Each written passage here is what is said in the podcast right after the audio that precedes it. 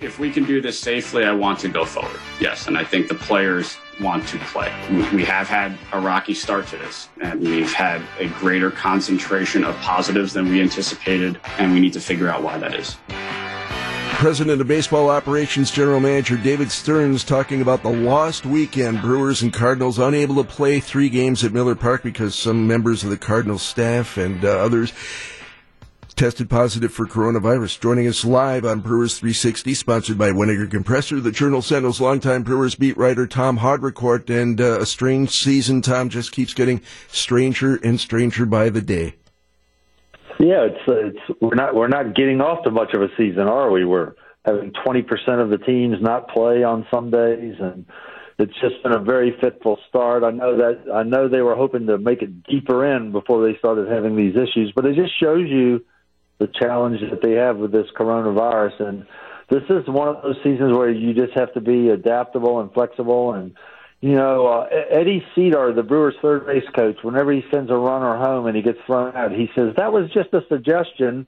The season schedule is sort of just a suggestion right now because you don't know if it's going to be played as scheduled or not. Yeah, no kidding. So, Tom, Commissioner Manfred issued a statement over the weekend basically saying the players need to be doing a better job of holding themselves accountable, and the players didn't take well to that for obvious reasons. Who do you think's more responsible for what's going on right now? Is it the players for being a little loosey-goosey, or is it the league for not having its protocols ready to roll? I think it's the virus's problem. I think they're the problem. Good answer. It's the virus's fault. I mean, not the virus's fault. It's the virus's fault. I mean, you know, you can do everything right on protocol and still just be in the wrong place at the wrong time. They knew when they started traveling, you know, that was where the devil was going to be in the details because there's so many moving parts. You know, everybody says, why don't they play in a bubble like the NBA's doing? Well, the NBA's got all their teams down there playing in, 3 or 4 gyms, and they're able to do that because of the way that sport is structured. But Major League Baseball plays 15 games every day, or at least they want to, 30 teams, 30 players. You know, it's just not feasible as far as the venues go for them to all go one place and stay and play. And so remember early in the year they said, let's all play in Arizona and Florida because that's where all the spring training parks are. Well, look how things are going in those 2 states now. You know, that would not have been a good thing. So it's just very unfortunate. And we'll just see how many of these games can be made up and if they can keep pushing forward. Tom Haudricourt, Journal Sentinel Brewers beat writer, our guest live on Brewers 360. He is on the First Midwest Bank Hotline. Tom, what are the odds of this season actually playing out to a finish? Well, how many games do you want to play? It's supposed to be 60, right? There's no way to know. I do know they're committed to continuing to try, Gene. They knew when they started they would have outbreaks, and they were committed to not shutting the season down because otherwise don't even start it because you're going to have some. They just didn't.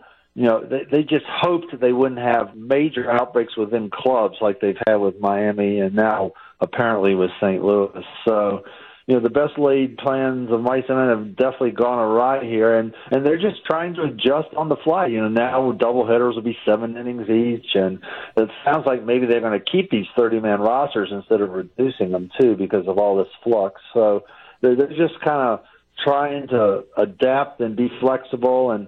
But that was a tough weekend for the Brewers. Not only did they not play any games, Lorenzo Cain opted out, Ryan Braun went on the injured list, and bench coach Pat Murphy had a heart attack and is in the hospital now. So I'm not sure in all the years I've been covering the Brewers I've ever seen a tougher weekend for a team than that. Tom, Lorenzo Cain's about as respected of a guy in Major League Baseball as there is. Do you think his decision is going to have a ripple effect on other players around the league? I don't know. A couple more did opt out over the weekend. I think we're up to like 16 or 17 players now. There have been some very high-profile ones and then some, lesser names.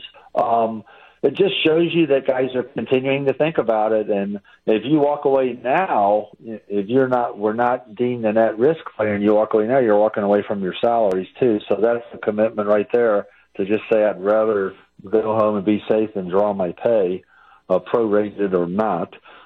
So it just shows you it's on the players' minds. I do think they're anxious and nervous about it, especially when they're on the road.